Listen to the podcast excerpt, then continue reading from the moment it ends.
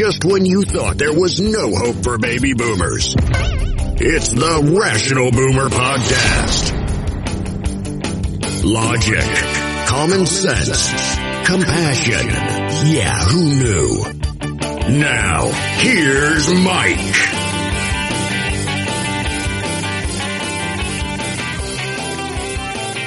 All right, we are back on the Rational Boomer podcast. This show, Ed pops in, and we got a lot of stuff to talk about. I've been doing some podcast. I did an interesting podcast, Ed, that you may want to listen to. had right. nothing to do with politics. Well, it had a little bit to do with politics, but I have a gentleman who's from Kentucky who is an expert on Medicare and Medicare insurance and t- knew a little bit about Medicare for all. Right. Uh, that show is going to air here probably in the next hour or so from the time we're recording this.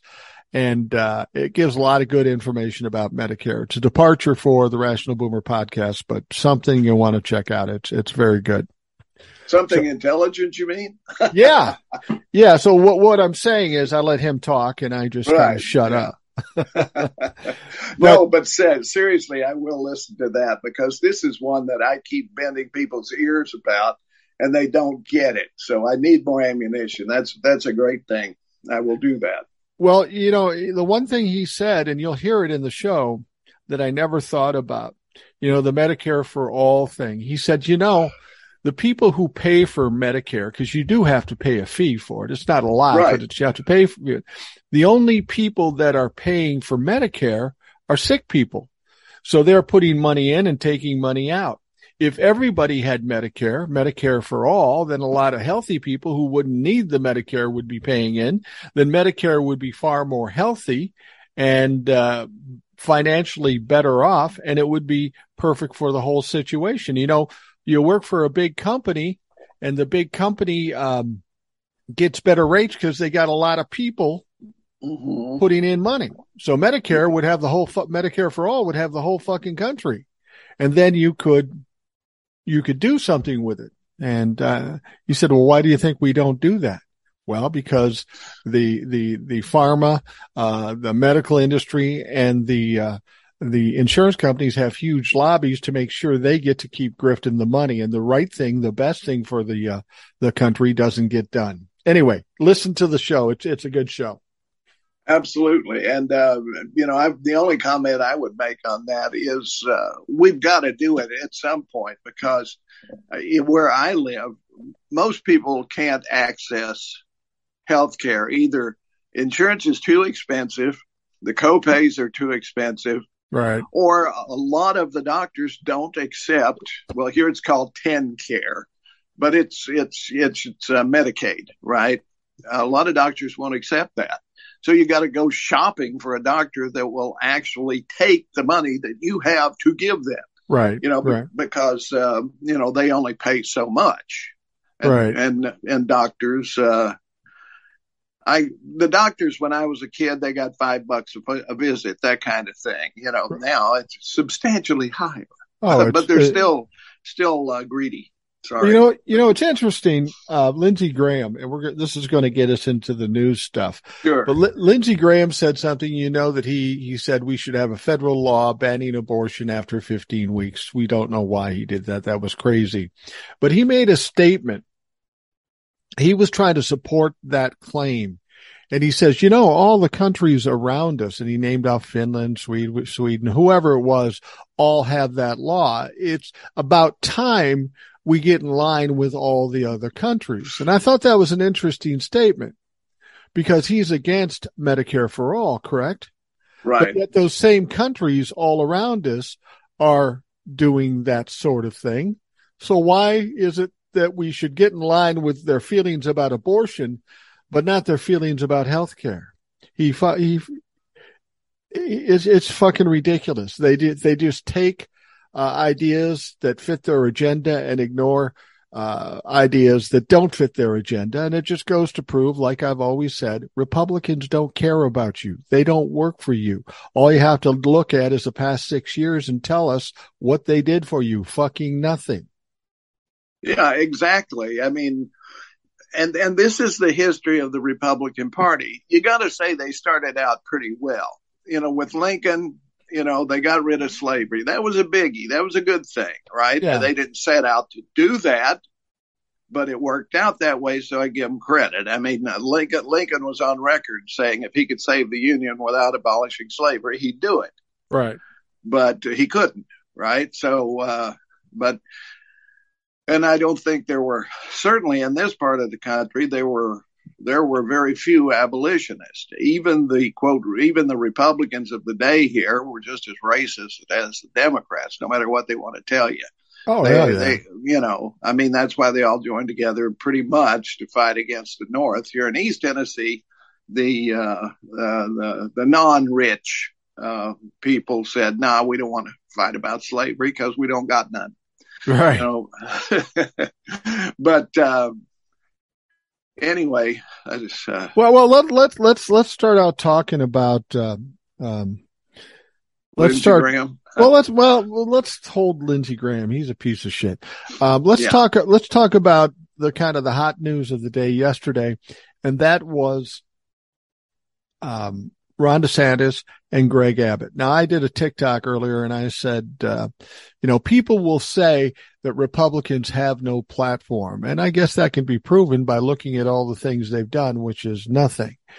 And and I said they they do have one plank of their platform that seems to be their focus now that overturning Roe v. Wade is gone. That was their main focus. That's gone now because they can't campaign on it because they've already done it. But there is one plank in that platform that is their main focus, and that is simply owning the libtards. Let's own the libtards. Let's throw it in their face. So Ron DeSantis and Gregory Abbott are always whining about uh, the brown hordes are coming over the border. Biden's letting them in, which isn't true. No, There's no more people coming across the border than when Donald Trump was in. Nothing has changed. It's been like that forever. Nobody's come up with a resolution for the border problem.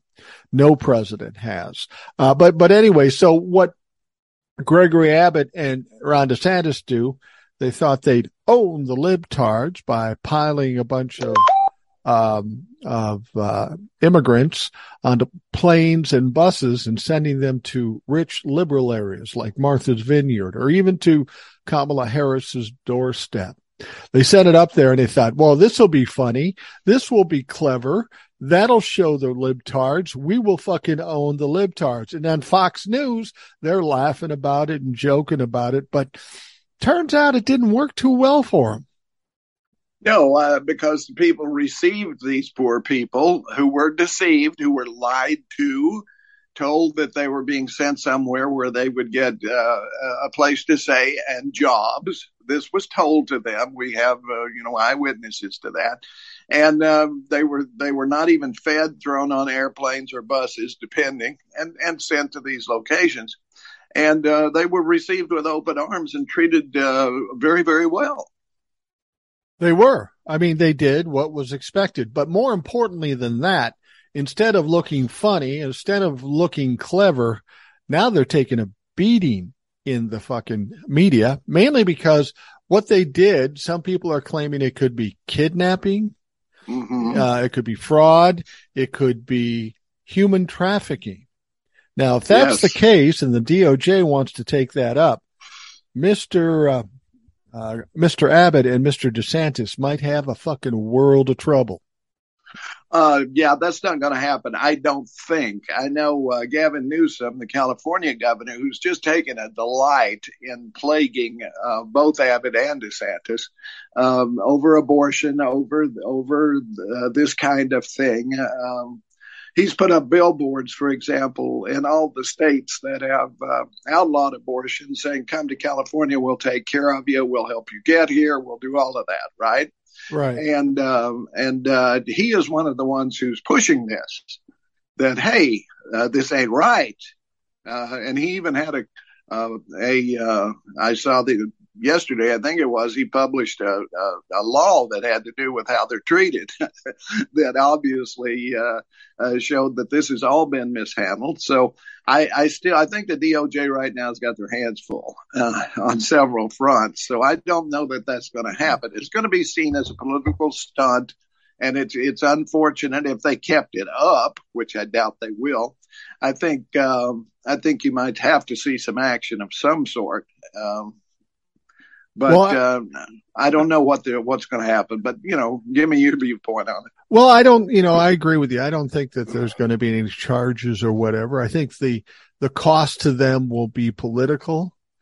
You know, they've just shown another way about their inhum, inhumane treatment of people, and it's not going to do well for them in the elections. Now, Greg Abbott and Ron DeSantis are both up for reelection for governors, and they're in kind of tight races right now. They don't have sure wins with Charlie Crist in Florida and Beto O'Rourke in Texas. These people could easily get beat. They could be taken off the table and then have to fend for themselves for the presidential election in 2024, try to, try to reclaim whatever fame they might have. Now, I don't know about Greg Abbott. Greg Abbott's done a number of things that might get him in legal trouble. Uh, Ron DeSantis, I've always made this suggestion and I'll make it again. People go, where did you get that?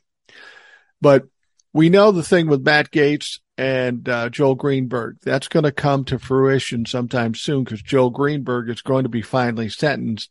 And right. then Matt Gaetz, who we know was thrown under the bus, will get a lot of heat, if not indicted. Okay. Now, during that whole process, people really didn't pay attention to the fact, but they talk about Matt Gaetz, but it's not all about Matt Gaetz. It, there's, they're saying there are other powerful political people in Florida that might be under scrutiny, that might fall into this investigation. Now, I'm mm-hmm. not saying who that might be. It could be Marco Rubio. It could be Ron DeSantis. And somebody would say, well, how, why would you think it's Ron DeSantis? And I don't know for sure, but I know that there have been several photos of Joel Greenberg, Matt Gaetz, and Ron DeSantis.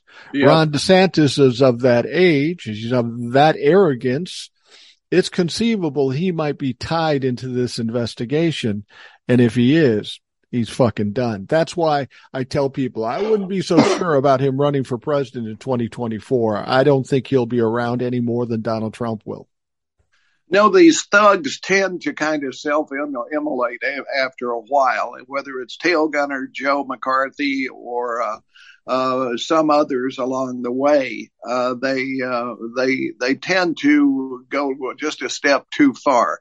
And make no mistake, DeSantis is as much a thug as Donald Trump, and that means he's a complete thug. Oh, they absolutely. Both are, both are, and you can tell the way they deal with crises. It's always my way or the highway. It's always a brutal thing. It's like going against Disney. And what did Disney do except uh, um, say we don't really like your uh, your stand on something. You know, the the, the corporate Disney uh, came out against some of his policies. Well, so what does he do?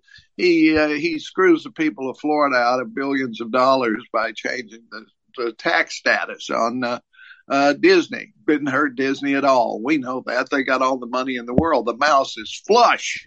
Yeah, but, is. Uh, You have to but, wonder. You have to wonder if the latest, the upcoming movie from uh, Disney. It's causing all kinds of controversy and it's absolutely the ridiculous. Yeah. The Little Mermaid, and this time the Little Mermaid happens to be black.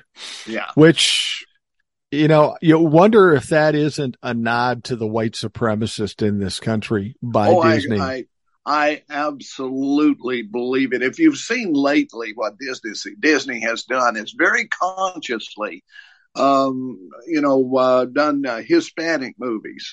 Right, uh, right. Have, has humanized Hispanic people to the majority and, and made some really fine movies at the same time. They are obviously doing everything they can to be inclusive and to preach diversity. yeah. You know, and, and the thing is 30 years ago or thereabouts, whatever it is, I remember taking my oldest son to Little Mermaid. Okay. Yeah and he loved the movie. He was a little guy. He loved the movie. I would say he probably would still watch the movie today. Yeah. Now, all these years later, we've got this new Little Mermaid, and she happens to be black. But I cannot fucking wait to take my two and a half year old daughter or granddaughter to see the new Little Mermaid. It will, it will, it will change her life. I honestly believe that, like it did her dad. Uh, she will embrace it. She'll love Ariel. She'll love the story. She'll watch it over and over again at home, I'm sure, just like her dad did. And the fact that this, this, this, this cartoon character is a different color. Who the fuck cares? I mean, Jesus Christ, aren't the Simpsons yellow? Good point. So who yeah. the fuck cares? Nobody, uh, except people who want to, to MAGA things up you know, and uh, make America great again, which means make America white again in the sense that white people control everything and everybody else is a second or third class citizen. That's what MAGA means. Right. Fight me. You know, I mean, there's no question that that's exactly what it means. And uh, that's what's going on in Florida. You've got uh, you've got DeSantis being a mini Trump down there uh, trying to appeal to all the old racists in Florida, which which he does, yeah. which is how he gets elected and how uh, Scott is a senator, even though he's a major criminal. And uh, I I don't under well they only watch Fox News. That's what it comes down to. Um, and and so they're totally totally out of the, the uh, they don't understand that they're being taken now, the other thing that I don't understand, and this goes for both Texas and Florida, why do they keep voting for these guys when they obviously, the, why do Hispanics keep voting for these guys when they obviously hate them? Why do black people in Georgia vote for uh, someone like Herschel Walker, who's uh, obviously a stooge? What's going on here? Who, how are they being fooled? I don't, I don't understand that at all. And I, I'm, I'm reticent to say they're being fooled. I don't know that they're being fooled, but they misunderstand what this party is all about. They are white supremacists.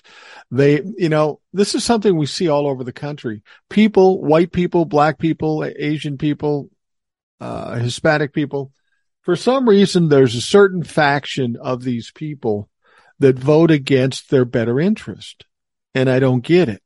I mean, I think part of it is is somebody like Donald Trump or Ron DeSantis, they act like the tough guy. So they see them as their champion fighting yeah. against the government.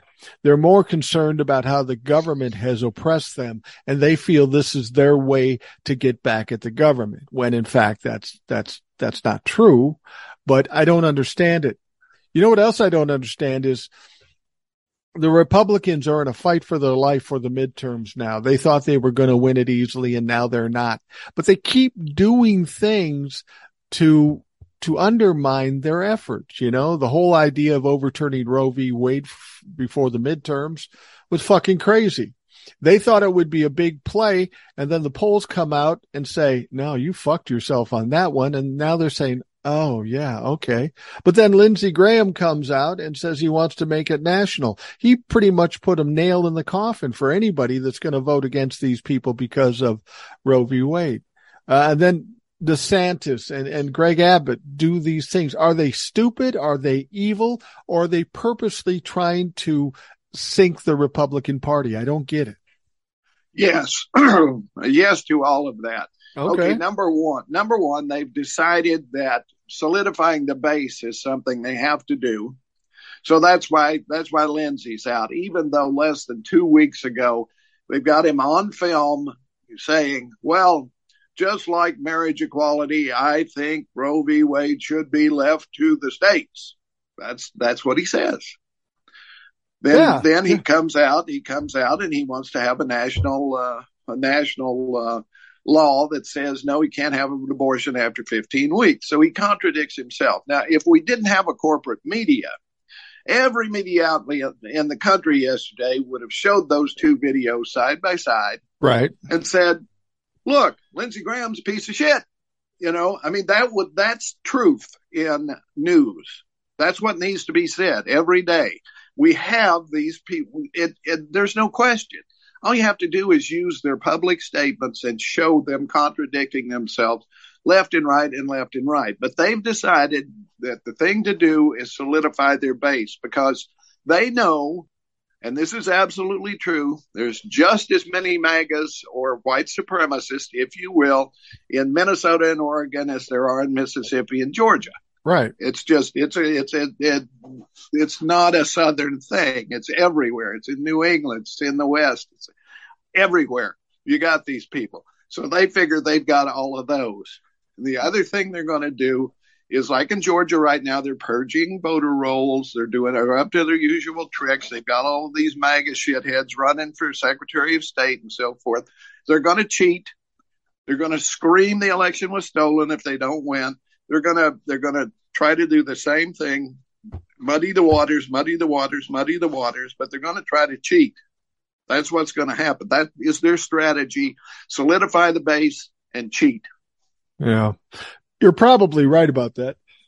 I mean, there isn't enough of the base to win an election fairly. Uh, we know they tried to cheat in 2016 and accomplished it. We know they cheated in 2020, but they fucking failed.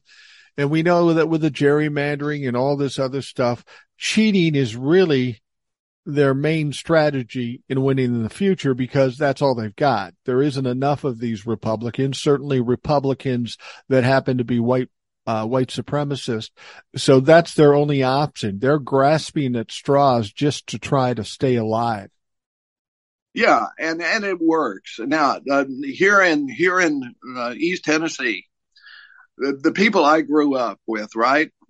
Uh, they're basically a lot of them. Uh, there's some assholes, but a lot of them are basically nice people. But they're all historical Republicans. You know, there's a few Democrats sprinkled in there, but they're mostly Republicans, and they never think of it like uh, uh, let's starve children on welfare. Uh, they would they would be horrified by that, but they don't link the Republican policies with that. They don't look at Texas where they're taking all of this money that the federal government that you and I paid in in taxes that they sent back to these red states because they have so many children in poverty. Right. They don't they don't get that they took that child poverty money and gave it to uh, an ex football star, Brett Favre, and for a lot of other crap. It, it never got where it was supposed to go. They don't understand that Republican policies, not even in general, specifically are geared toward keeping the lower class lower because well, they want they want uh, they want cheap labor. That's what it comes down to. Absolutely. Um, and, and, I just read somewhere the money that uh, I mean that's one of the things with DeSantis and Abbott sending these immigrants to Martha's Vineyard and Kamala Harris's house. That costs money. That costs taxpayer money to do it over and above the kidnapping potential and the human trafficking and just the indecency of doing it. But I read someplace that Ron DeSantis took money out of um, like COVID relief stuff.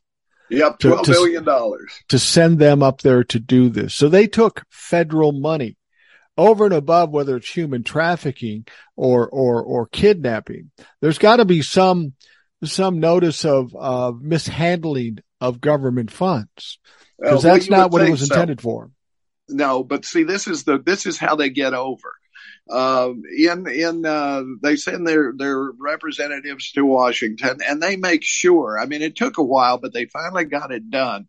Where the federal relief money, instead of being uh, sent to an agency in each state that doles it out, that was under federal control, the way it used to be, families with dependent children and so forth, they sent it as they got it voted in. Um, in I forget which administration did it. Maybe it was Trump. Maybe it was before that. But they managed to do it so that oh, I guess they did it in Obama's second term when uh, and he wasn't able to override the veto. But it all comes now as block grants to the states, and then it's theirs. They can do, do whatever with, they want. You know, it's still geared to that. That's that's why it's sent but they don't have to use it for that, and they don't. Tennessee has been sitting on every penny they get for that for like six years. So they what haven't spent it. What you're saying is the federal government is sending it to them and putting them on the honor system, but there is yeah. no honor among thieves. Right, exactly. Yeah. And you know they're supposed to have to, uh, you know, uh, they they have to do studies on child poverty and so forth and see if it's doing any good. And of course, it isn't the only thing that's done anything on child poverty was when uh, when they canceled uh, or when um, The tax credit, the child tax That's credit. it. The, Yeah. the tax, the child tax credit that was allowed allowed to expire because the Republicans would not back it because it was, you know, it wasn't allowing. Uh, the other thing, the uh, uh, DeSantis yesterday or the day before, at least last this past week, gave all of the first responders, police, firemen, and all of that a thousand dollar bonus. I think it was thousand dollars Right. and uh, crowed about it. All of that was uh, the, was in the infrastructure bill. That's where they got the money. Right. Right. You know, federal money. He had not jack shit to do with it, and it was supposed to be used for that purpose. But he's going, look what I did. Well, he didn't do it. Yeah. Biden did that. Well, you know, I think that is the epitome of cruelty by the Republican Party. When they had the COVID relief bill and they had money for the child tax credit, they brought 50% of kids in poverty out of poverty. Yes. And then when it came up to read, I mean, there's nothing bad about that whole situation. I can't imagine anybody arguing for child poverty. I mean, even a Republican can't argue against helping kids in poverty. Yet when it came down to voting for it, not one Republican voted for it and that child tax credit stopped. So I can only presume that if we took 50% of kids in poverty out of poverty by giving the child tax credit, we put them back in fucking poverty by taking it away from them. And that is Boom. the ultimate cruelty. Right, and and and then- you don't use the money that the Democrats have sent you for that purpose because it is the Democrats. It's always the Democrats who who try to do anything about poverty. And this is, you know, this is the other thing. Like those nice Republican people I'm talking about, they don't make connections. Right. Either they're not not interested in politics, or they have been told by their preacher last Sunday that Republicans good, Democrats bad Yeah. and uh, and and they internalize that crap, and they they just they don't get that. Okay, a, a Republican will say, "Well, these people are poor because they're lazy. right. They won't take the jobs. Uh, you know, they could. Uh, well, well, uh, one job won't do it. Get two, get three. You know, and and uh, they always push it. It's because people are lazy. They don't want to work. Or, okay, well, you got pregnant. You got to have the kid. No abortions. You shouldn't have too many kids if you can't afford them. Right. Right. You see the inconsistency there, but Yeah. they preach both. They talk out of both sides of their mouth all the time. I've met a lot of poor people in my life. I've had periods of life time in my life where I was maybe considered poor or poverty. We've Yeah. all struggled at times and I rarely see people who are fucking lazy. They're actually desperate and they'll do Yeah. anything to survive, you know, whether Yep. it be collect, you know, cans in the park or whatever it has to do. I mean, people have to eat. People have to have shelter. So they've got to do something with it. Uh, the Republicans want to make it as difficult as they can by having low minimum wage, high taxes, you know, stealing money from them to give to the rich who don't need it. Um, this is when I look at what we're talking about here, you know, Ron DeSantis using money incorrectly or, or Greg Abbott sending immigrants to uh, Martha's Vineyard or what have you. One of the things that I think that was exposed during the Trump administration is that these that this government doesn't have much in the way of teeth. I mean, we always hear about Donald Trump breaking norms. Now, why were they norms? Because people were decent people, but they felt like there was some kind of retribution or some kind of punishment for breaking those norms. But all through Donald Trump's presidency, we found he broke those norms all the time and nothing happened. Nothing happened. And the same with like, like the, uh, governors, DeSantis and, and, and, and Abbott. There should be some punishment for misusing federal funds. I mean, if you and I misuse federal funds, we would be arrested and uh, charged and fined or whatever. But they don't do it to the governors because there's norms. We're going to send you stuff for COVID relief. So it's on the honor system that you'll use it for COVID relief, but they don't. And because the norms and the government have no teeth, there's no backlash from it other than the people of the country getting to hear what's happening. Absolutely. And uh, as you say, we don't think ahead of time to make a law. Well, there actually is one that uh, sort of that says uh, an ex president can't take any damn thing he wants and stick it in his basement uh, as far as uh, classified information goes. Right, uh, right. There is actually you know, because they were trying, they put this law in effect that, that basically uh, did criminalize what Trump did, but, uh, you know, he got caught by it, not her, because she didn't do it. Right. But um, there are so many other things that, that we just don't expect that people will sink low enough to do. Uh, taking child poverty money and giving it to a multimillionaire football player for speeches he doesn't give and a volleyball facility for his daughter to play in. We right. don't think that that is something that anyone would ever think to do.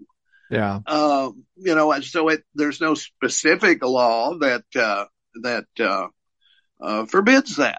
Right. Um, I think there's something in Texas they may be able to get the former governor on. I know that the woman who actually wrote the checks, because I guess they falsified what they were doing with it so people wouldn't know. Uh, maybe that's what they got him on. I'm not sure, but uh, there's there may be some consequences here. There certainly be some consequences to Brett Favre, I would think, uh, in the sense of just a reputation. But, well, he's uh, probably not going to do any more Wrangler jean commercials. probably not. Yeah. And uh, I never liked the guy anyway, because of course I was a Minnesota Vikings fan, and right. uh, you know, even though he wound up there, didn't he, for a season? He played with the Vikings a year or two, yeah, and, and people Yeah. liked him because he played well. But you know, here, here's what I'm saying though: is as we find out what happened in in the Oval Office in the White House and how Donald Trump did all these things that were wrong, or at least in conflict with the norms, and we see what other government officials do.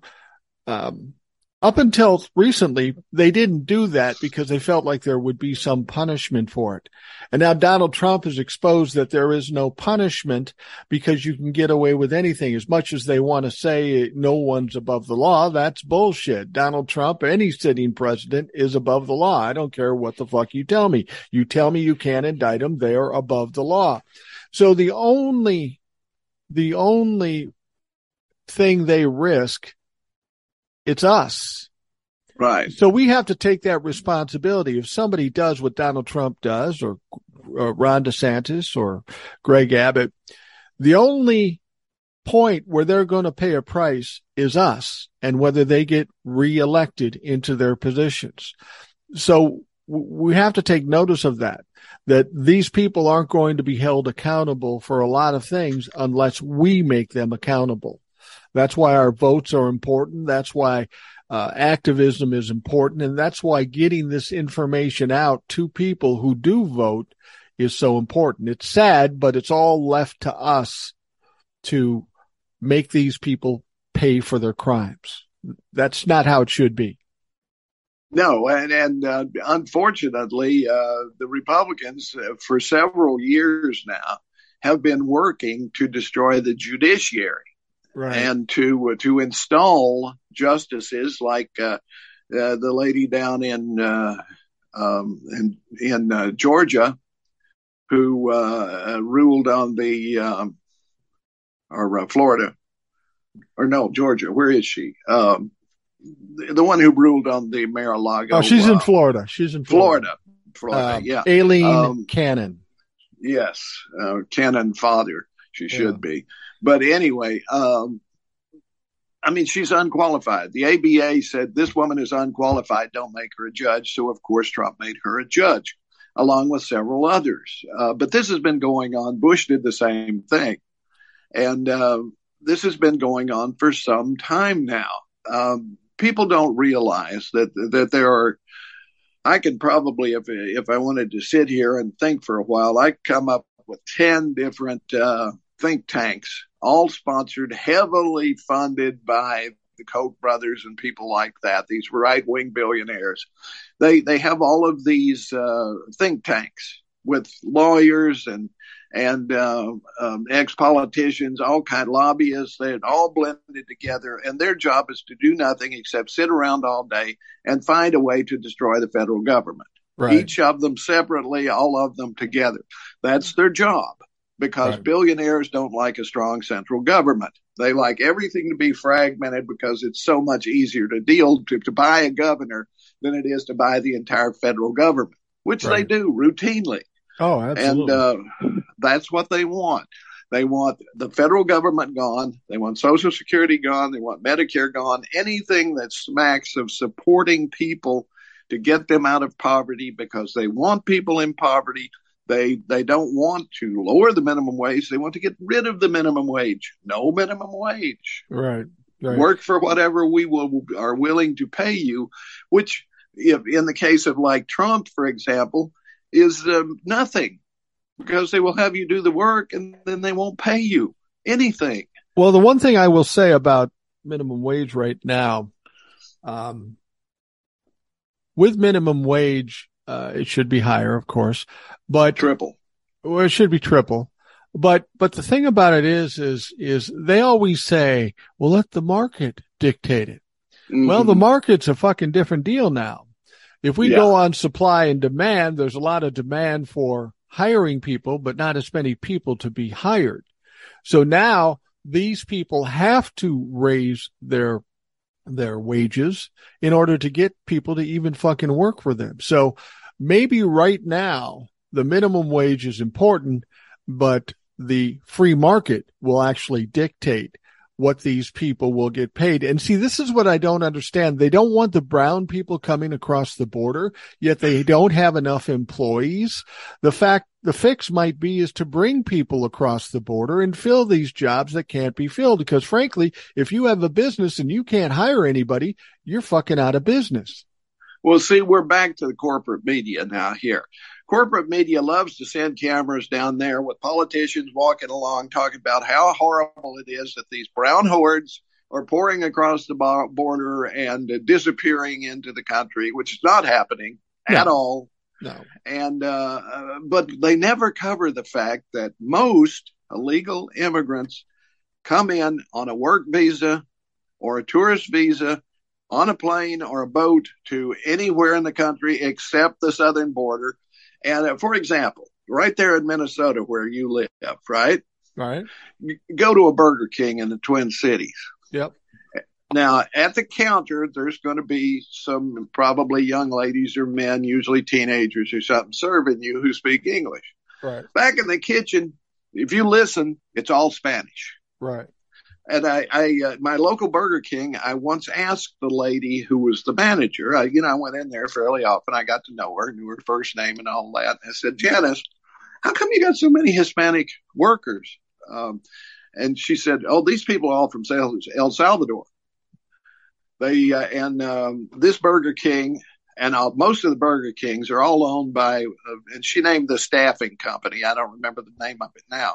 Right. They own the Burger Kings they go to El Salvador, they recruit these people, they get them work visas, they bring them here, and uh, they work in the uh, the Burger Kings here because they make much more money here than they can down there. They all live, you know, eight to an apartment, that sort of thing. Right. And they can work for I forget how many weeks it was. Then they have to go back to Salvador for El Salvador for a couple of weeks. Then they come back, and they're just doing this all the time. And that was just Burger King, right? right? Right. Now that's happening all over Minneapolis. It's happening all over the country where they're doing that, not just with with El Salvador, but most of the South American countries. Well, at some point, these folks realize, hey, nobody's watching me. And, uh, uh, um, my uh, cousin Jorge just got a job on this uh, with this roofing company, and they they gave him some fake IDs and stuff, and and he's making way more than I am here in Burger King. Right. So I just I'm not going to show up tomorrow. That's right. where illegal immigration comes from, and it, it's not hurting anybody because the roofing company can't get the people they need to work for them in the same way that Burger King can't get the people they need to work for them. So right. they're bringing these people in, they're exploiting them and paying them less than they probably would uh, in, anyone else to work in the kitchen and on the roof. But it's working for them, and eventually, you know, they integrate themselves into society. And a couple of generations down the road, they might as well be legal. You know, uh, that's what the uh, the Dreamers Act is all about because the parents may be illegal, but the kids have been here, gone to school, and all of that. They're as American as they can be. Right. They should be Americans. Right. Because most of them were born here. You know, so this is the way illegal immigration works. It's it's under the table. You know, uh, there was a big I think it was Mississippi, where they went in and they closed down this meat packing place and they went in there with buses and buses and they gathered up all of these workers and, uh, and deported them, right? Right. Back to wherever they came from in South America or whatever. It was a big deal. Well, the owners of the company, they didn't do nothing to them. You know, and, and, true. and, you know, they just moved somewhere else and brought in some more illegals and started up again. Uh, not far from where I sit right now. There was exactly the same operation. Wow. And, uh, and, um, it, it happens all over the country. So if you took the illegal immigrants or the illegals out of the American economy, it would collapse tomorrow. Yeah, it would. So they want to keep these brown people out, but uh, it could be very valuable to this country if if uh, we could fill some of these jobs that aren't being filled. You would think it would make these businesses flourish more, but still, it's all about race. It's not about making money, which is weird because that's all But I think is. they care about. but it's about race and it's about money because if I want a meatpacking operation where I have to pay a decent wage to get, well, I'll just say it, white people to work it because it's hard, disgusting work, I'm going to have to pay them 30 bucks an hour. Right. I can pay somebody 10 who's an illegal and I don't have to pay any benefits either yeah. you know, and they, they, uh, I keep part of their money. What are they going to do? You know, you people. know, and they do that. They do that too. Uh, sometimes they'll work a bunch of people for a while and then they'll call INS. Uh, there's an illegal operation in so and so county. You better come down here and take a look at it. They come down, sweep them away, and they don't have to pay them. You know, I mean, Wow. this is dirty and everybody knows it. Everybody knows it. Everybody in the business world knows it. Everybody in the political world knows it. It's just the Fox News watchers and the people who don't think about it. They don't know, but we've been exploiting these people forever. Uh, you know, it was whether it's picking vegetables or cooking your burger, it's happening, or having your roof done, or whatever it is that the, the kind of work that white people don't want to do, they're doing it. Right. Well, you know, I get I get uh notes, people on my post and emails and stuff, and they'll say something like, "This country is just broken." And I don't tend to look at things like that, but but when you think about it, when you look at at the way our businesses are run, the way the money is in this country, the way we're seeing what we're seeing with the government. God damn if she isn't right or they aren't right. It is broken. I mean, we've got a lot to fix. The only redeeming value of what's going on now is it was all brought to the surface and it's been proven to be as broken as it is. So hopefully we can take that and do something to repair it. But there's a lot of work that needs to be done. Ed, we're going to take a quick break and we will be right back. We are back on the Rational Boomer podcast. Ed is with me and we left that break on a a somber note, the idea that this country is broken. And Ed, you had something else to add with that. Yeah, uh, I can. You could say that about this country every day since they adopted the Constitution. This True. country is broken. Anybody could have said that. I mean, in, right now today, the United States Army is not murdering indigenous women and children. Okay, that I know of. Right. Right, right. The as a policy. Uh, uh, black people are not being herded into prison camps in in Georgia and Mississippi and Alabama on trumped up charges and kept there the rest of their lives, re-enslaved, if you will, for things like charges like vagrancy because they couldn't find a job and winding right. up in prison and working for the same people they used to work for because they farmed them out. In large part, that isn't happening. It is happening. It is happening. They uh, black people still go to jail far more often than white people for the same offenses, and they wind up working. The prison labor is still a thing. Uh, Tennessee is fighting over whether or not to actually finally outlaw slavery uh, at this point. Uh, I think they may have passed it. I, would have to check on it, but uh, um, the uh, the, const- the state constitution, and I guess the actually the uh, the amendment um, that says that uh, slavery was abolished except as punishment for uh, criminal activity. Right. And I, uh, uh, so anyway, they're trying to get rid of that. Maybe they did. But uh, my point is the country was broken. It is broken. It will be broken, but it's probably better than most of the others. You still have more opportunity here, no matter your color, than you do in some other countries. And with with us seeing uh, Orban in Hungary and uh, whatever this crazy lady's name is in in Italy, even in England, their new prime minister is just Margaret Thatcher without the charm. You know, I mean, it's, uh, it's just um, worldwide, we're seeing a resurgence of this right wing bullshit that we had to put down in the 30s. And then we had this beautiful window of the late 40s through the early to mid 60s where the country kind of worked. Right, right. And we were addressing some things like civil rights and so forth. And, and people got their hopes up. But this, the world is shitty. I'm sorry, and, and we're no exception. well, well, not not not only were we dealing with civil rights in that period, we were forcing rich people to pay their fair share. Right. And that's and one of the reasons why we had a great economy.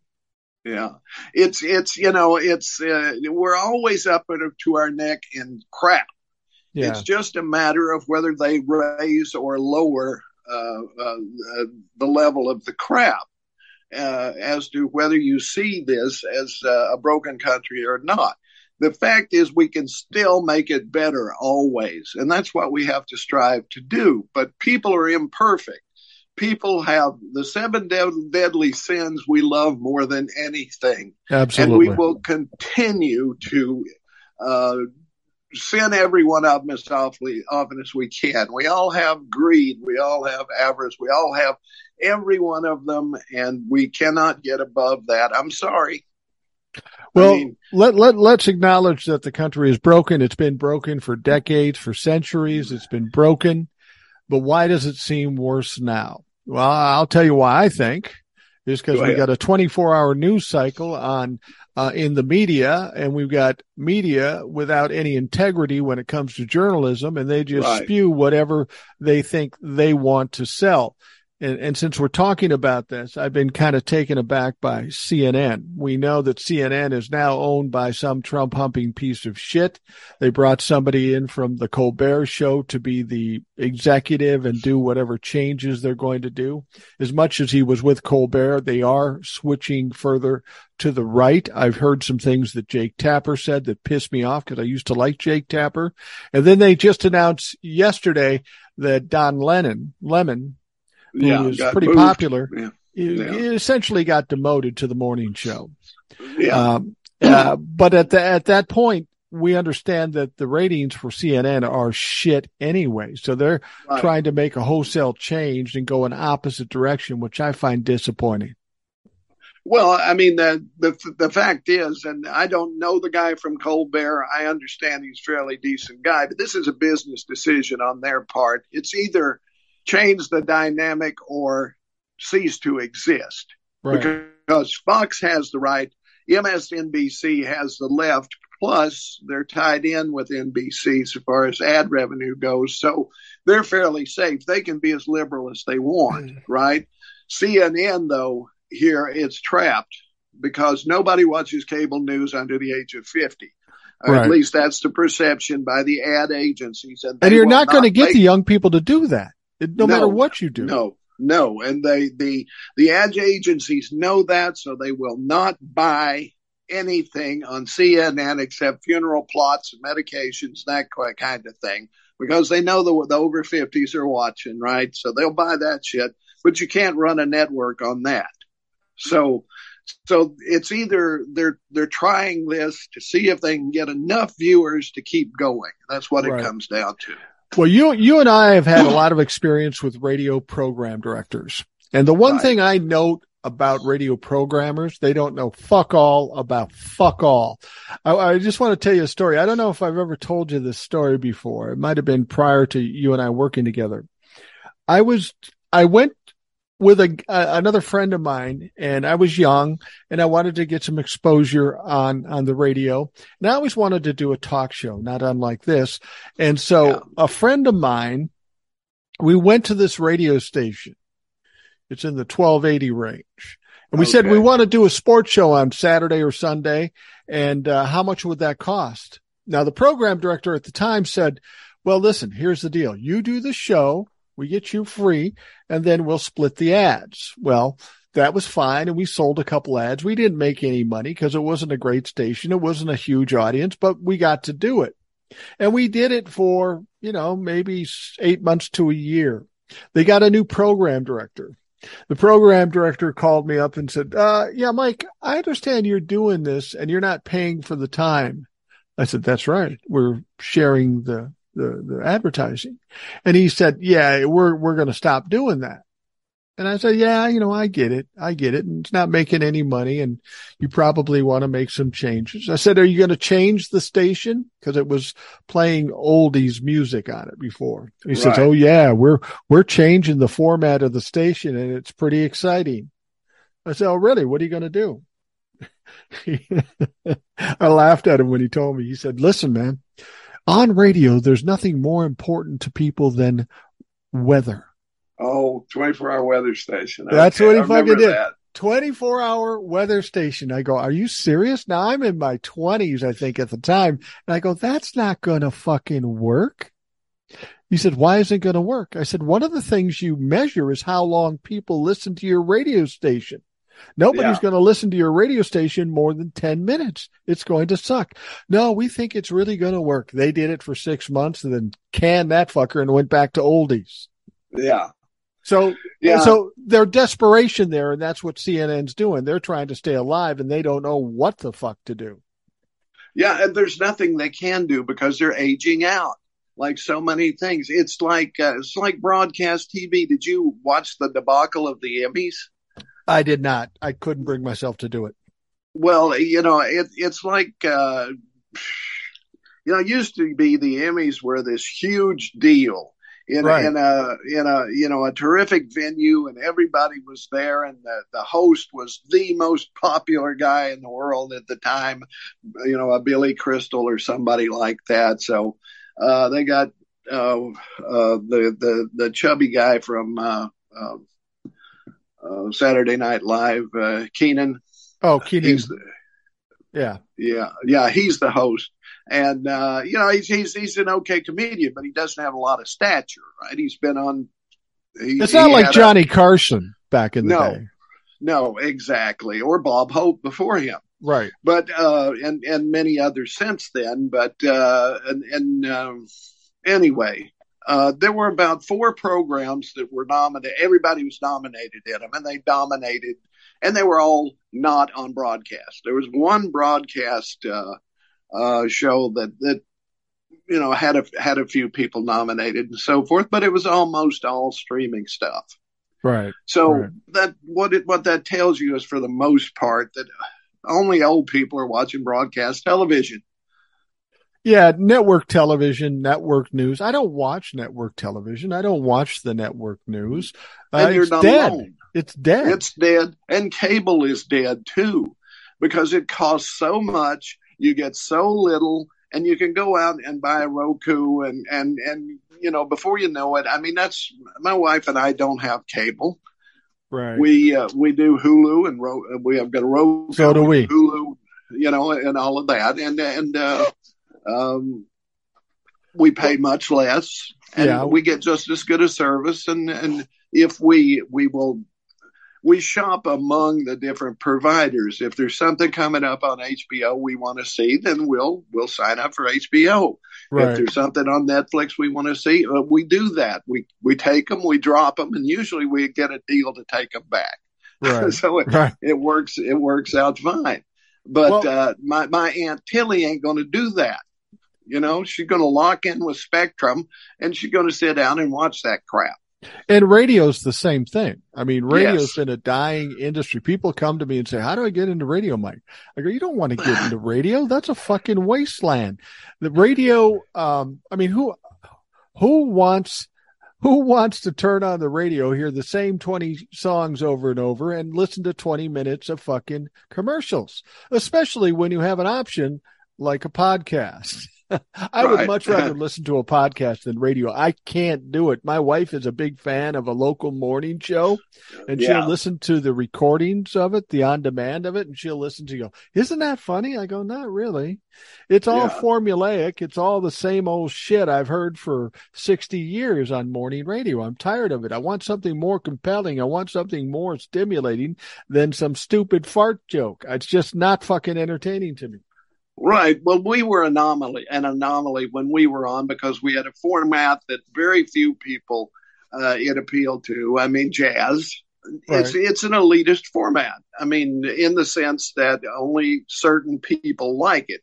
It's Right. not an income thing I'm talking about. It's an interest thing, right? Right, right. So we had a very loyal audience, but a, but a small one. But it was enough for us. And, and then we had the traffic, which was also something that everybody needed at the time because we didn't have a smartphone that you could pop up and look at it all or listen to it and tell you have them tell you what's going on. Uh, you had to tune in a radio station. So then they tuned in for your traffic. So we had them two ways there, right? But what we saw everywhere else is suddenly something would become hot. A format would become hot, and then everybody would do a variation of that for Right, a couple of years. And and somebody would succeed and the others would all fail. And they'd switch to something else. I can't tell you how many times the major um, the major um, uh, broadcast radio stations in the Twin Cities changed formats over time right. uh, from country to rock and roll to back to soft rock. Oh, let's do something for women. You know, I mean, well, you know, you know, the thing about it is, I think the uh, media, whether it be cable TV, broadcast TV, broadcast radio, I think the media is they haven't learned a lesson. You remember when the music industry got hit with Napster and people downloading stuff for free? right.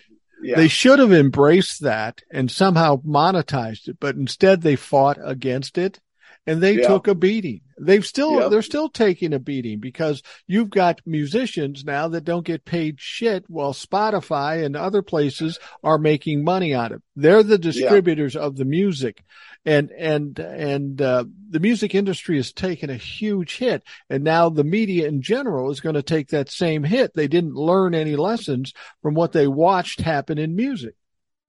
oh, absolutely. I mean, if, if the problem with the, the broadcasting industry in general is that they're run by people who come out of sales. Right. and they right. don't give a crap what is on the air. They just want the- the bottom line. They want to produce it as cheaply as possible and charge the most they possibly can for the advertising. That's that's what they do, you know. And if they can get a guy who, uh, um, a morning guy, let's say, or girl, um, or team that that everybody listens to, oh, that's great. Now let's reproduce that 400 times in the same market Right. and uh, pretty soon the the original will continue to to work but uh, all the others will try it for a while and then go on to something else and and then then they'll come up remember when it was always Um, usually one or two guys in the morning. And then they came up with this thing they called the zoo format. Yeah. and that was everywhere for a while. And you don't see that anymore.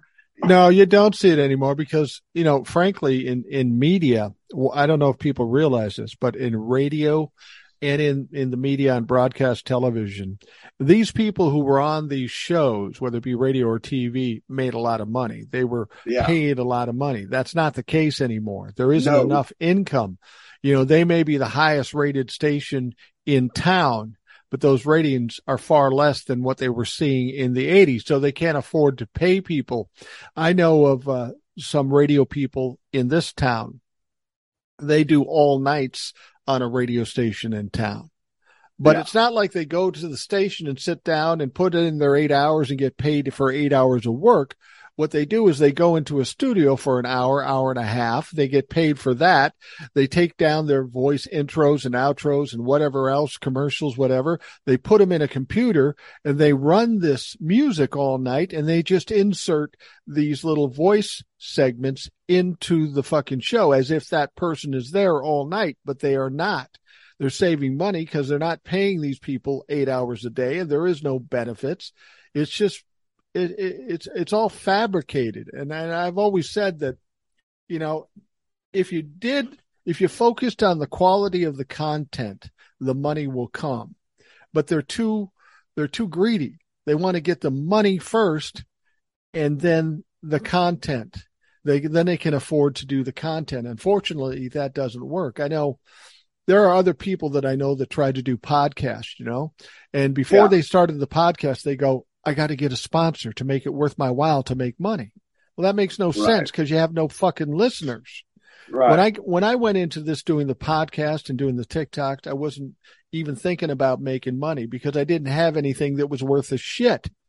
It's up until the time you get a vast audience and you have quality content, then maybe you can look at possible advertisers. But people are looking at the money first, content second, and that's where they're fucking up.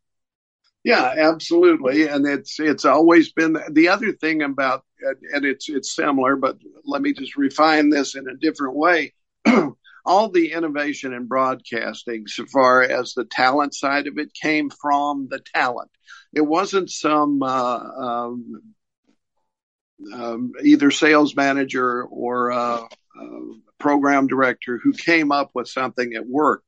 It was it was some somebody on the air who thought, you know, I could use some extra voices here and, and we'll create these characters and so forth and do this and, and so forth. And they put together the format thing and it worked and then everybody was happy and right. they tried to go on, but it wasn't, wasn't somebody who dictated this is what you're going to do or, or something like that. It's always the creatives who do it and they never make, they rarely make the money they rarely get the credit. It's always, uh, you know, whoever's sitting in the big chair behind the big desk in the corner office who gets all the praise and all the money.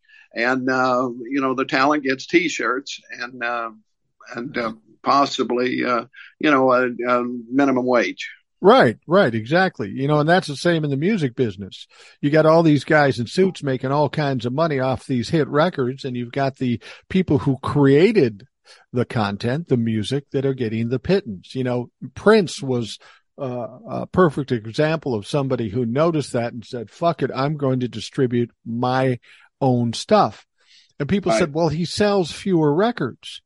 And yeah, he did sell he a lot. All fewer. the money. He gets all the money. And Prince was smart enough to figure that out. It's not about selling billions of records and getting a penny off every record. It's about selling five million records and getting all the money these people, you know, with the onset of, of the internet, people have made money when it came to radio and television and music, not because they were creative or talented in any way. It's because they had a platform where they could distribute and disseminate that information. The yeah. internet flattened the playing field there. Now I can disseminate my own radio show or podcast to as many people as I can get.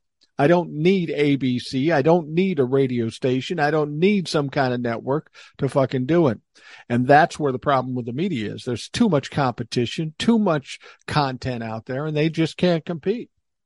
Right. And exactly. Used to, if you wanted to, uh, if you wanted to make, uh, you, you'd, you'd like write a sitcom, let's say, right? And, right. Uh, uh, the, the writers would get a certain amount of money, the actors would get a certain amount of money, but the, the, the network would make all the money from the advertising, right? And, and dole it out. Now you can take your smartphone and set it up in front of you and do a podcast. And uh, if you're good at what you do, uh, you can become a millionaire quickly. Yeah, yeah uh, with a smartphone. And you don't need any of that other stuff because I, the, the the ease of communication has changed the playing field completely. I, I don't have any proof of it. I don't even have any reason to believe it, but I like to think that the Rational Boomer podcast and the Rational Boomer TikToks is is uh, the main reason CNN is coming down. They don't I need fucking so. CNN. They can come no. to the Rational Boomer. I'm pretty sure that's it. I'm pretty sure that's what did it. let, us let, talk about some politics again.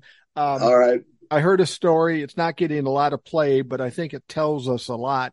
We know that Letitia James, the Attorney General of New York, is in the process of investigating Donald Trump and his businesses because of fraudulent uh, claims, you know, overpriced, overvalued. No, no, no. She just she just doesn't like him. That's what he yeah. says, and yeah. she's racist. And she's right. Well, she's racist. She's a black woman, and she's racist against orange people. And I, I, you know, I understand maybe, that. I, I hate that. orange people too. I hate all fucking orange people. Fuck orange people.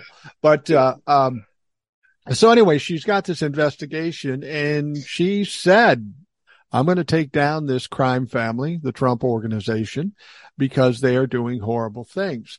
So now she's doing this investigation. She forced the Trump kids and Donald Trump to testify. They tried to get out of it, but they had to testify. They probably didn't say shit. But here's a telling thing right now. Just the other day, Donald Trump went to her and said, listen, man, can we just settle this? And that's what Donald Trump has done with all these kinds of cases. He doesn't want the information to get out, so he just settles it quietly and moves on. But uh, Letitia James, she didn't say it in so many words, but she essentially said, "Fuck yourself." No, yeah. we're not going to do this, and and people are taking that as a, a cue that she is going to sue Donald Trump and the Trump organization, which would be a great thing because then all the evidence will come to light. Yeah, and I don't know whether it's Eric or uh, uh, Junior who's going to take the fall, but it's going to be one of them. She's not going to go after Donald. Uh, she's going to let him. She's going to let the Georgia people, and she's going to let uh, the January 6 people take care of Donald. She's going to take care of either Eric or or or Junior, and I'm thinking it's going to be Eric. Well, and the organization and the organization and the organization, but that's who's going to take the fall. Right, right. Uh, but but to be perfectly honest with you, if she doesn't get them, the Manhattan district, as much as uh, they're worried about, you know, Bragg not going after Donald Trump Senior, uh, mm-hmm. they are going to court eh, with an indictment to the Trump organization, and we yeah. know that Allen Weisselberg is going to talk about the organization. So that's going to bring the organization down. And then, and then Letitia James is going to sue the piss out of them and Donald Trump's the Trump organization will be no more. It will be gone from the landscape. Yeah, and I, I actually think that's why Jared Kushner cozied up to the Saudis so much and got the two billion dollars to manage was because he saw that's what was going to happen, and anybody can see it. I mean, this is the the iceberg is ahead, and the captain of the Titanic is uh, combing his hair. You know, I mean, uh, uh, this is this is going to happen. They're going to crash, but um, I think what Trump did with bringing his kids in, and this is so cynical and it's so horrible that you know it's true. Yeah. He set them up to take the fall. Or Their at least, at least absorb some of the, some of the fallout. Yeah. Oh, he doesn't care if his kids go to prison. Are you kidding me? He just soon they die. Uh, he has no love. Uh, I don't think he's capable of it to be no. honest with you. Oh, he's and, a narcissist. Uh, I mean, he, he, doesn't like anybody. It's all about no. Him. Well, he wants to sleep with his daughter, but but the kid, the sons, no, you know, uh, they're they didn't turn out to be as quite as ruthless as he is, uh, or as or, I, I, don't know. They probably are, but he doesn't see it that way. No. But I, I'm I'm pretty sure that the, you watch and see and, uh, you know, I'll say I was wrong if I'm wrong, but I, I still think this is going to come down with Eric Trump going to jail for a yeah, while. Yeah. And that will be problematic. Now, now the thing is, is that, um, Donald Trump, I think, is also concerned about evidence of what they did wrong there coming out, because then that may fuel the criminal investigation with Bragg again. That will yep. give him some some things to work on to go after Donald Trump. And maybe that's what he's been waiting for. I don't know. We'll see. I don't know. Cyrus Vance, of course, uh, uh, something was done there that, that stymied uh, that investigation to an extent, or I think they would have gone ahead. That's why the prosecutors all resigned who had right. been working on it because he uh, he didn't want to go ahead with it for whatever reason, uh, probably not a good one. But uh, something's happening there, and I'm glad to see it. The fact that he was willing to settle shows you that he knows he's going to lose.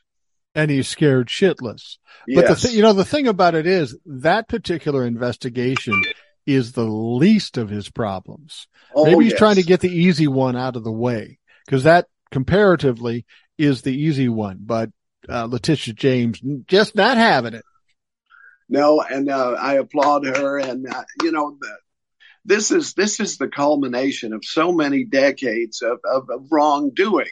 I mean, remember that they had a charity that they mismanaged, the, the, the foundation where they were stealing the money that they were getting for childhood cancer and that whatever you know that they were they were just using it as a slush fund right. and they they they settled and that they let them settle so this has been a right along let them settle, let them settle. And finally, it's no settlement this time, mother. You're done. Yeah. Yeah, exactly. Well, you know, you know what's interesting. I don't, I don't know if you heard this, but Donald Trump was on a radio show, Hugh Hewitt. And I remember yes. Hugh Hewitt. I remember working at the talk station like in the early 80s, and they had yeah. all these network talk show hosts, and they had some yeah. fucking horrible ones.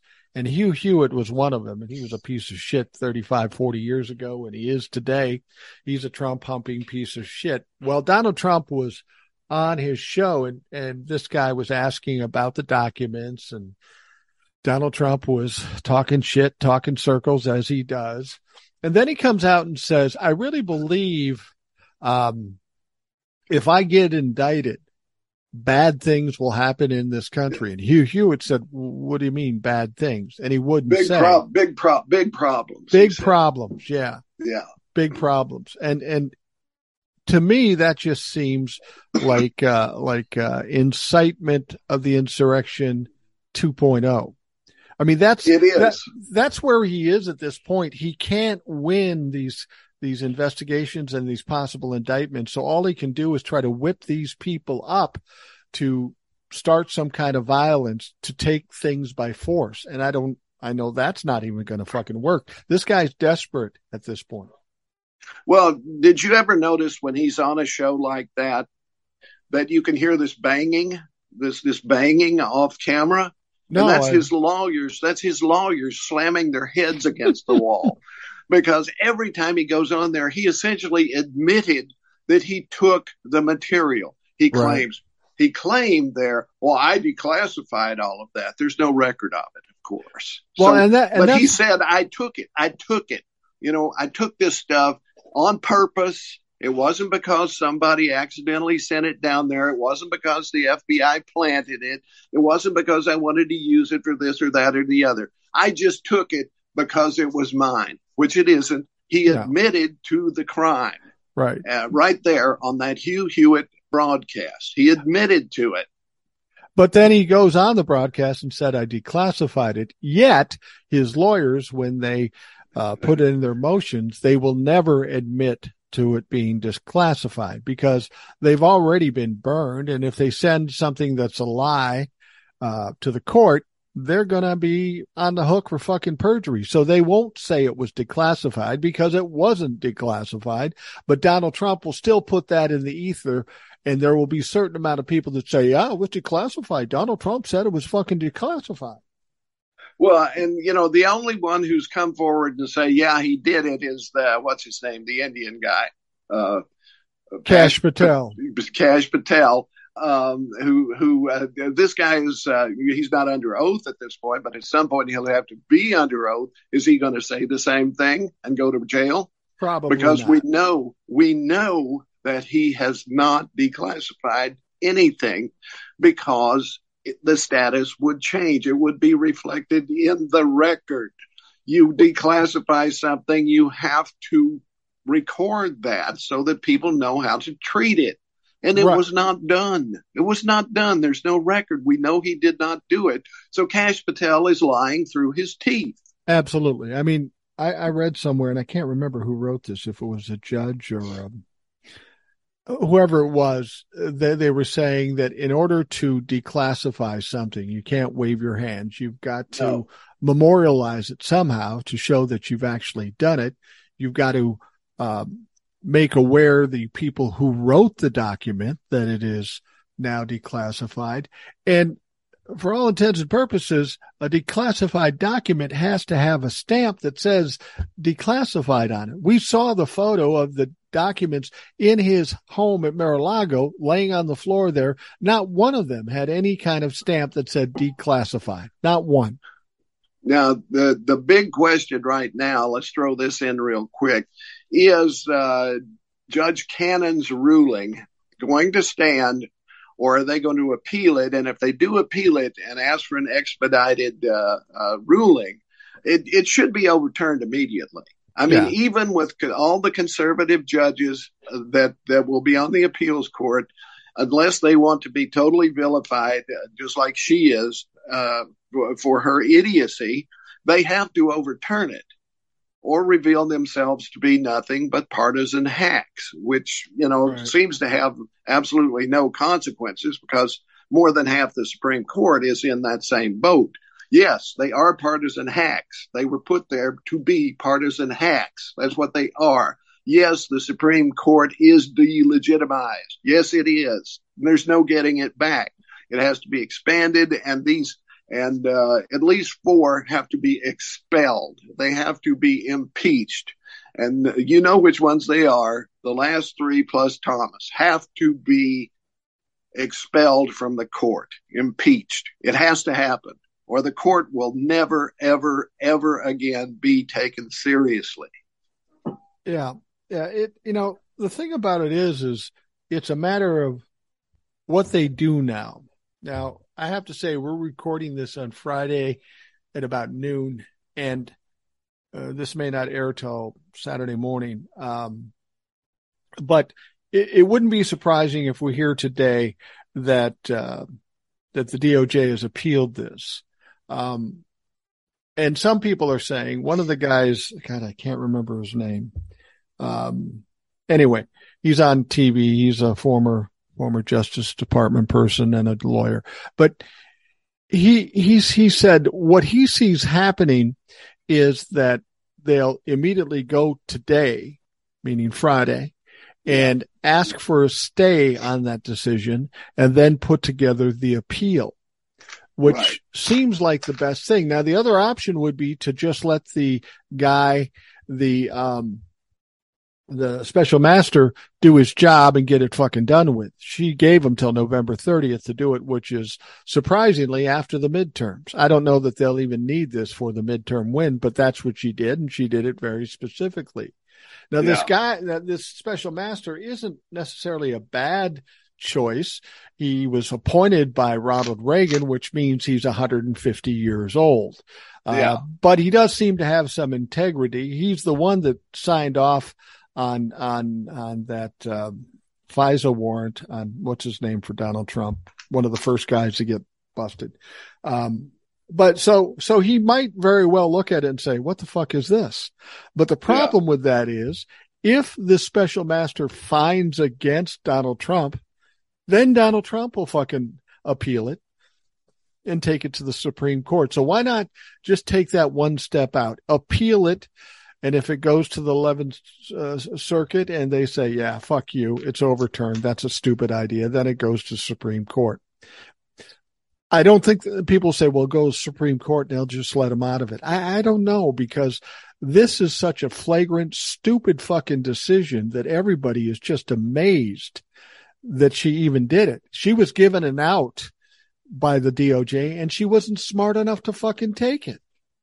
Yeah, I mean, it's a, she's got a word salad there that really means nothing. I mean, it's it, it's uh, I have yet to see Uh, of course, I don't watch Fox News ever, but I have yet to see a right wing judicial authority come out and say this was a good decision and why. Not one. They they're either quiet or and uh, it's only the the liberal justices that are that are condemning this. The others are just keeping their mouths shut. I have not seen one, which is not to say some haven't done it. Uh, but somebody like Ken Starr or somebody like that, I haven't seen him come out and say this is a good decision. Well, Ken Starr's got an excuse. He's now dead. So. oh, is he? He just died a couple days ago. Read oh, the fucking right. paper. Oh, Ken's you're dead. right. What am I? No, that's right. That's right. well, he won't be. We won't be hearing from him. no, no. I think we'll probably get a a, a, a big zero. I totally forgot that. I, I totally phased that out. But um, yeah, I haven't seen anybody. Scalia hasn't heard from either. Oh yeah, Scalia and Ken Starr down there plotting for Donald Trump's admission to the dark regions of hell. But, yeah, the, uh, devil's going. I don't want it. I don't want that fucker. Find someplace else to put him. There's other religions that have bad places. Send him to one of those. I, I got, you know, I'm getting my own lawyers. Satan's going, man. I don't need that fucking dark cloud. Get him the fuck out of here. Well, yeah, you know, here's my question about Cannon, though. You know, Cannon made this horrific decision, and yes. we'll get through this, and Donald Trump will pay the price. But what do we do with Cannon? I mean, if she makes this bad decision, here we've got somebody sitting on the federal court that's probably going to make tons of bad decisions, probably already has made bad decisions that go against this country, the Constitution, and people's personal rights. What do we do with that? I mean, I know she's every got a job for life. Can we get rid of her somehow? Every every judge can be impeached. I just don't know what the forum would be. I don't know if it would be a state legislature the Florida state legislature, which obviously that's not going to go anywhere. Um, I assume that's the case that it that it's tried in the legislature like a, a presidential impeachment is tried in the the Senate, well in the House and the, then the Senate votes on it. But right. uh, I I, um, I assume uh, that's what happens when you're trying to get rid of a, a judge uh, in uh, in a particular state but. I don't know. Maybe it has to take place. Uh, maybe it has to be done since all judges, uh, unless they're elected, which some are, the others are appointed by the, you know, the president in her case. Right. So maybe it has to be in the national forum of the Senate and the House. I'm not sure on yeah. that, but there is a process for removing judges. I mean, they just removed one here in Tennessee and sent him to prison because uh, he was um, sending kids to uh, um, um, or she was it a she who was, uh, was sending kids to uh, to a workhouse right. uh, automatically without it, you know, just without them even going to trial because they were juveniles. Um, right. I think she's in prison, so uh, or soon will be. So, and this has happened before, of course, but uh, so it can happen. But yeah. in that case, there was criminal activity. In this case, it would just be because they're incompetent. Well, it, it, it's Friday now, and, and I would tell you this, Ed, it's not going to change anything. I, have told people before on the podcast, I'm going out of town Sunday. I'll probably be gone most of the week, if not all of the week, uh, in Savannah. Uh, that said, uh, I've changed some things a little bit. You know, instead of recording a bunch of stuff ahead of time and running it after the fact, uh, I bought a little computer and, um, and I have an extra microphone and stuff. So I'm going to be recording podcasts uh, while I'm in Savannah. So hopefully you and I can connect up via Zoom as we've done here and and and and and do a show. But if nothing else, uh, do you have any uh, predictions or foresee anything for the next week? Because things are happening quickly. Uh, no, I, am I'm, I'm afraid to go out on a limb. To be honest with you, um, I uh, uh, I thought we might have something going with uh, the meeting at Bedminster with the uh, right um, all all of the. I mean, if you've ever seen Tony Soprano and the guys getting together for a meeting on a golf course, I mean, this was exactly what was happening. You know, they're out there. Nobody can wear a wire because you're wearing golf shirts, and you know, you're you you're you're out there away from everything. They can't reach your lips and so forth. You got Kevin McCarthy and Hannity and Ty Cobb is there, and uh, um, a few others, which which really surprised me because he's had some not nice things to say about Trump lately. Yeah. So yeah. why is he at a meeting with him on a golf course? I don't get that. That's that's an interesting question, and I'll be honest with you. From our experience in the media, there could very well be some FBI agent a little distance away with a very sensitive shotgun mic that could probably pick all that shit up. Yeah, or or uh, somebody, and more likely somebody in that group actually is wearing a wire. You, you know, know what I would have loved to have done? Get some kid who has a drone as they're standing yeah. out there and fly that motherfucker over them. That would yeah. make them shit their pants. Uh, no kidding. Yeah, uh, I I, I, but to your question, I, I don't have any predictions at this point. A lot will have, depend on what happens this afternoon. Yeah. If yeah. there is no appeal filed today, they will not file one. Right. That's my. I, I do predict that. I predict that.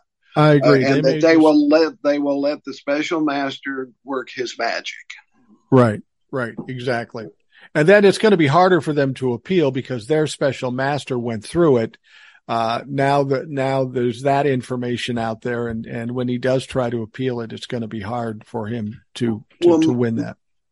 My question is though, because no one knows what's there except the FBI, who you know have seen it and cataloged it. Oh, they absolutely, have. they already have. So, and we assume that some people on uh, Trump's side knows somewhat what's there what's missing, more likely, but uh, nobody else knows. So, how can this special master go in there without the proper clearances? Are they going to have to give him a super clearance? Yeah, they're going to have who to. Who does that? They're going to have to clear them, and I've heard they can do it on an expedited way. I don't know what that means and how quickly. There's one other thing I want to talk about. It's not coming up for a little bit, but I think this is when the next firestorm is going to start, and that is September 28th when we have yep. the next uh, January 6th committee hearing. This is going yes. to be fucking explosive. And the reason I say that is because they've, they've leaked out the fact that they're going to be talking about who put this stuff together, uh, how it was funded, and yep. if they do that, it's going to bring up names of sitting members of Congress. It's going to bring up Ginni Thomas and God knows who else. And this may be the explosive part. When this started in July, I said to people, somehow, some way, they're going to walk this right up to the midterms. They're going September 28th. You know, it's not going to be the last one. It's going no. to be a firestorm. It's going to be their version of October surprise. And this fucking Republican party is going to be burning to the ground between now and November 8th. Uh, without a doubt. And we just heard uh, two days ago, I think, that Mark Meadows is now talking to the committee. He's finally uh, replying to the the subpoena that he has resisted for so long. He has now had agreed to talk to the committee and may have already, for all we know. Now, but, now, uh, now, now, wait a minute. Now, now you're making the same mistake that I, I, I corrected some people on too. It's oh, not the committee. It's not the committee. It's okay. the DOJ. It's the DOJ. Oh, he's talking to the DOJ. Okay, I Which thought it was the vastly committee. different thing. Because well, yeah, it's much better actually because they have the power to do something. right, right. Now he hasn't complied with the January 6th committee and they chose not to indict him. And we wondered why. And you also wondered why has it been so quiet? Well, now we know because the DOJ yeah, had bigger plans for him. Exactly. And he's, he's, he's gone along with that. So he, uh, that makes sense. And I get it now. Thank you. No, no problem. But but but but the thing is is is that it's clear mark meadows has been enlightened you're either going to go to fucking jail or you're going to throw donald trump under the bus and he made the right choice by throwing donald trump under the bus that may not keep him out of jail mark meadows but it may take some time so, off his jail time because he's just as culpable as Donald Trump in this. He was the man standing next to him. Yeah, he was also the guy in the office the day they carried the boxes out. I guarantee you. So, um, so he he knew about those as well. And he um, may the, he may have been the mole for this whole yes, situation. I'm I'm thinking you're right because he would have known. And and we also know that the people around Donald Trump said, "Hey, listen, man, don't talk to Mark Meadows so much.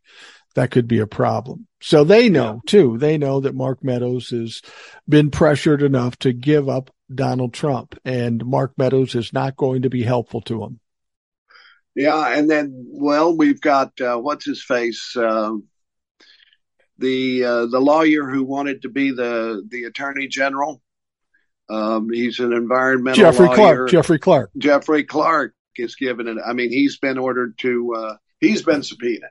Well, he's been subpoenaed, but he's also said that he's been been uh, notified that he's under criminal investigation. Well, they does, took his phone. They took all his electronics. That's what they did. They, they raided him and took his electronics. Yeah, but but they didn't do it in such a special way like with Mike Lindell. they catch him in a Hardee's drive up in Mankato, Minnesota, and they take his fucking phone. I thought that was hilarious. Have you seen him talking about that and saying, oh, yeah. "I don't have a computer. My whole life is on the phone." You know, and I'm suing, I'm suing the government. And I'm yeah. going, how are you going to call your lawyer? Well, nothing he's ever, no, yeah, exactly. nothing he's ever said has come to fruition. So no. he can complain, claim all these things he wants.